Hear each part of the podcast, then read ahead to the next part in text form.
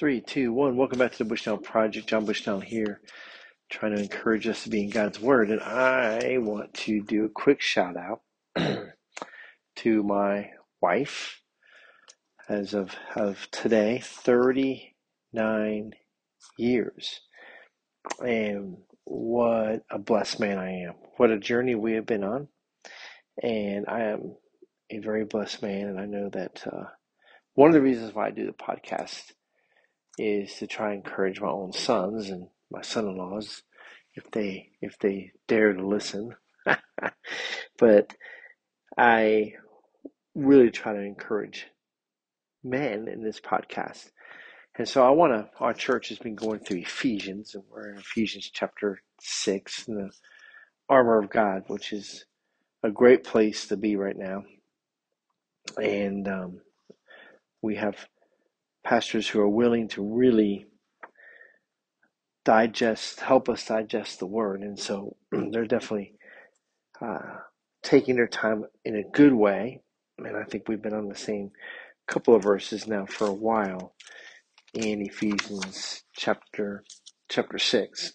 so been very, very much encouraged by that. But as a married man of 39 years, I want to look at Ephesians chapter 5 and kind of look at a few verses and give the, shout out to my wife. So it says here, verse 15, look carefully then how you walk, not as unwise, but as wise, making the best use of the time because the days are evil. Therefore, do not be foolish, but understand what the will of the Lord is. And do not get drunk with wine, for that is debauchery, but be filled with the Spirit addressing one another in psalms and hymns and spiritual songs, singing and making melody, melody to the Lord with your heart, giving thanks always and for everything to God the Father in the name of the Lord Jesus Christ, submitting to one another out of reverence for Christ.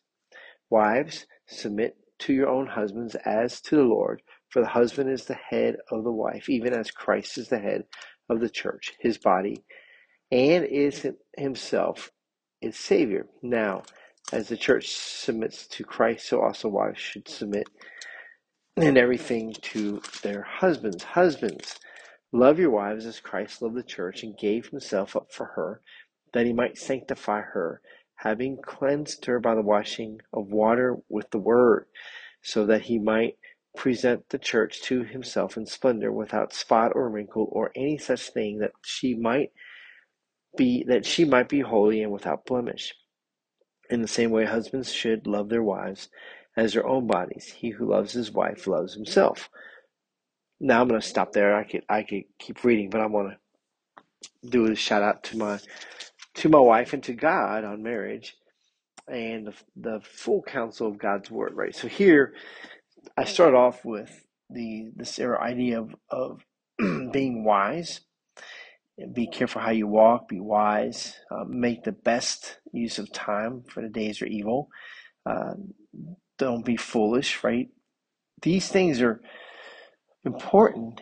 And in marriage, uh, our culture is so against the marriage. It just really is. And so there's all this foolishness out there. And people are now looking at marrying their horse or whatever because we've we've made marriage something that it's not. But what it is, what marriage truly is in the eyes of God and how God designed it, is between a man and a woman, and it's for their life. It is for life. And the reason why it's between a man and a woman and why it's for life is to help us not be foolish. It's to help us be wise. It's to help us not need to be drunk. I guess would be one way to look at it. It is these things that, you know, we're submitting to one another, we're submitting to the idea of the body of Christ, we're submitting to being part of the community, but in within marriage, submitting to one another, the husband and wife submitting to what God has designed. And so it's not that the husband has to be a great leader. and it's just the husband's in the position to lead his family, his wife, in the things of God. And so he needs to be in the Word. And that's why I have this podcast to encourage men to be in the Word. And that's why they need to be reading it. I think sometimes we interpret that as reading it over their wife. Okay, my wife's going to bed now. I'm going to get the Bible out and read over her. and yeah, that's kind of that would be better than not reading it at all. I would I would submit to that. But we are to be reading God's word, knowing God's word, being that spiritual leader. So when the crazy ideas of our world come about, oh hey, you know, if you just pray this way, or if you just do this, or it's okay to whatever, whatever. And we have all kinds of crazy ideas out there that are not good, that are not healthy, they're not biblical, they're not good for our marriages, they're not good for our relationships, they're not good, they're foolish, and they're a waste of time, and it's not good. And so that's why I read all of this, the context of all of this, so that we understand the way God designed marriage isn't just between a man and a woman, although it is between a man and a woman, is that it's how you use your time, it's how you come together, it's how you submit to one another, it's how you fulfill the role, right? If God's going to bless that family with children of their own, the wife is going to have the babies. No matter what the world tries to say, the man is not going to have the baby the wife is. Now, there's all kinds of foolishness. That's what we need to understand. And we need to be wise. We need to be wise. I married an incredibly wise woman, and I have been blessed for 39 years. And I I am so grateful to God for my wife. So grateful to God for marriage, Institute of Marriage, and the way that He has been patient with me and helped me see the truths of His Word in the practical areas of living life.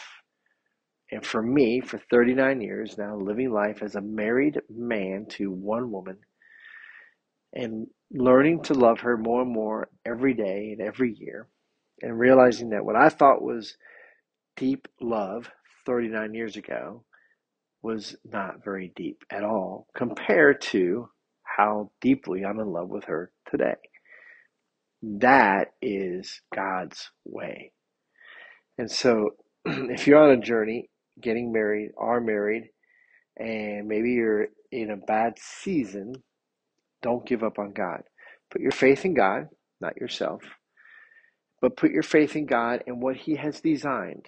And if you're married, give God time and give it time. That means you have to invest in it, invest your own time, your own energy in it.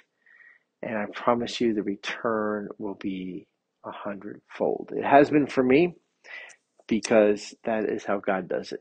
God bless you. God bless you, uh, Beth, for 39 years of marriage. And thank you, Lord, for that. God bless you all.